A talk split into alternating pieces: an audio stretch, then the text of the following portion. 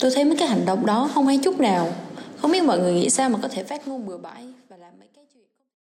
Xin chào, quý thính giả đang lắng nghe podcast Báo Tuổi Trẻ. Nghệ sĩ và các Key Opinion Leader, được gọi tắt là KOL, đều có tầm ảnh hưởng lớn trên mạng xã hội. Nhưng một khi đã vi phạm pháp luật và có những phát ngôn trái với thuần phong mỹ tục thì sẽ bị xử phạt như thế nào? Vừa qua đã có rất nhiều ý kiến lên án về vấn đề này. Tuy nhiên, sau khi bị xử phạt theo quy định của pháp luật, thì các KOL và nghệ sĩ sau đó vẫn tiếp tục các hoạt động của mình trên nhiều nền tảng mạng xã hội khác nhau, gây ảnh hưởng không tốt đến hành vi và suy nghĩ của rất nhiều bạn trẻ. Điều này đã khiến cho cộng đồng mạng tiếp tục bức xúc. Thời gian gần đây thì chúng ta có thể thấy nhiều KOL và nghệ sĩ đã nhận không ít gạch đá về hành vi vi phạm của mình. Điển hình như ca sĩ Hiền Hồ Cô được biết đến nhiều hơn nhờ vào từ khóa chiếc G63 và anh em nương tựa vì tin đồn cặp kè với người đã có gia đình trong năm 2022. Sự việc này của cô đã nhận được không ít những lời bàn tán trên mạng xã hội và sau khi vụ việc được lắng xuống, Hiền Hồ cũng mong muốn quay trở lại với công việc của mình. Nhưng cộng đồng mạng đã lại kịch liệt phản đối, cho rằng Hiền Hồ đã liên quan đến một sự việc quá nhạy cảm và không thể nào trở thành idol của giới trẻ. Tiếp nối vụ việc trên, diễn viên hài Hữu Tính được biết đến với danh hiệu quán quân trong chương trình Cười Xuyên Việt 2016 và vừa qua anh đã bị bắt với tội danh tàn trữ và sử dụng ma túy.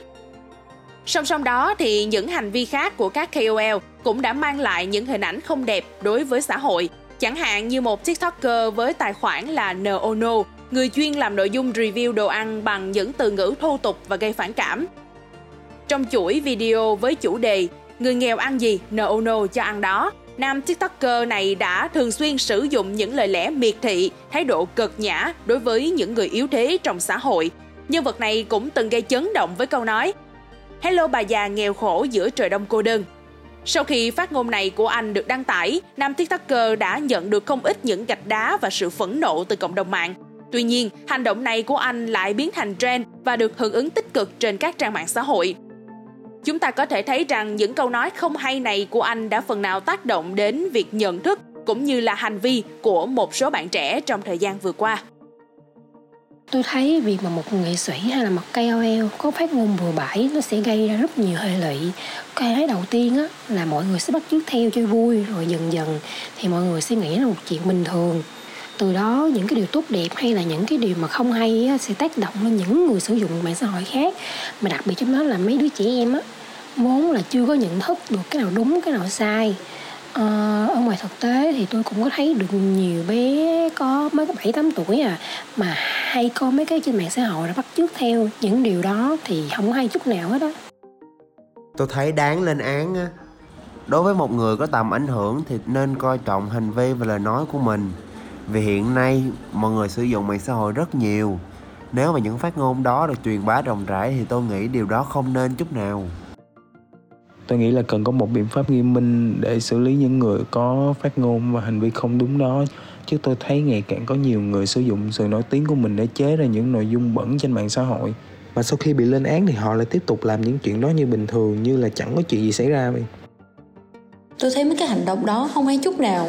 Không biết mọi người nghĩ sao mà có thể phát ngôn bừa bãi và làm mấy cái chuyện không thể chấp nhận được Chính vì vậy mà mới đây, Bộ Thông tin và Truyền thông vừa chỉ đạo Cục Phát thanh Truyền hình và Thông tin điện tử phối hợp cùng với Cục Nghệ thuật biểu diễn để xây dựng quy trình xử lý nghiêm ngặt đối với nghệ sĩ, người nổi tiếng có hành vi vi phạm pháp luật và trái với thuần phong mỹ tục.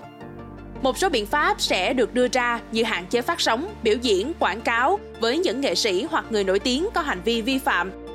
Dự kiến quy trình này sẽ được hoàn thành vào tháng 10 năm 2023.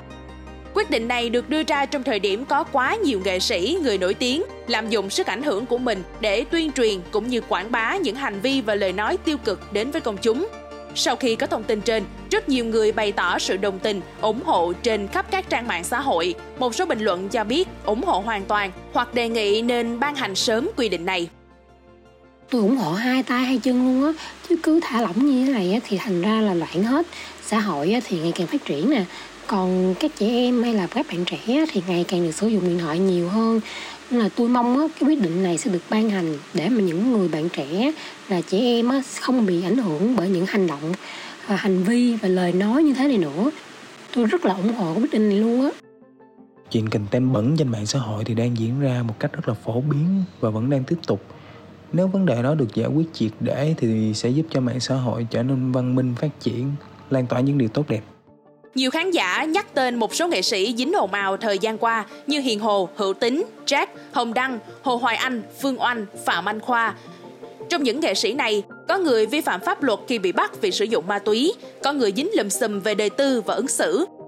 Bên cạnh đó, cơ quan chức năng cũng có một số quy chế, tiêu chí rõ ràng khi xác định ai nên bị hạn chế phát sóng, ai đáng bị cấm sóng vĩnh viễn. Như ở Trung Quốc, chúng ta sẽ thấy nhiều vụ bị cấm sóng vì hành vi vi phạm pháp luật về chính trị, trốn thuế, sử dụng chất cấm, mua dâm, hiếp dâm hoặc có lối sống bê bối, vi phạm đạo đức. Nhiều trường hợp khi đã xác định là vi phạm hình sự, được xét xử và có phán quyết của tòa thì khá dễ trong việc xác định hành vi. Nó cho chúng ta thấy rõ mức độ nào là đáng bị trừng phạt. Ngược lại, sẽ có những khái niệm vi phạm khá mơ hồ như là trái thuần phong mỹ tục thì cần được xác định rõ ràng. Tuy nhiên, trong số những hành vi phạm lỗi thì sẽ có những người do bị thao túng tâm lý và vô tình mắc lỗi. Nhưng bên cạnh đó thì cũng không hiếm những trường hợp lợi dụng danh tiếng của mình trên mạng để cố tình trục lợi, tung tin đồn nhảm và tấn công danh dự, nhân phẩm của người khác. Những người này sẽ được xử lý như thế nào? Một điều nữa cũng quan trọng không kém là tổ chức cá nhân trả tiền để mua sự hiện diện của người nổi tiếng, chẳng hạn như các công ty quảng cáo, bán hàng, cũng cần phải có thái độ rõ ràng đối với các hành vi vi phạm pháp luật của họ. Dù còn những ý kiến trái chiều cho rằng cấm phát sóng thì hơi quá nặng tay, vì con người mà, ai cũng mắc phải sai lầm. Chúng ta cần bao dung hơn để họ có con đường làm lại từ đầu. Đánh kẻ chạy đi chứ không ai đánh người chạy lại. Tuy nhiên rằng rất nhiều người ủng hộ việc sớm ban hành quy định và xử lý nghiêm những hành vi vi phạm như trên vì điều này sẽ giúp cho môi trường mạng xã hội trở nên văn minh, giúp cho các nghệ sĩ, những người nổi tiếng nhận ra đâu là chuẩn mực, là hành vi đẹp, là văn hóa phát ngôn trước công chúng để tự điều chỉnh, tiết chế hành vi của mình. Cảm ơn quý thính giả đã lắng nghe số podcast này. Đừng quên theo dõi để tiếp tục đồng hành cùng với podcast Báo Tuổi Trẻ trong những số phát sóng lần sau. Xin chào tạm biệt và hẹn gặp lại.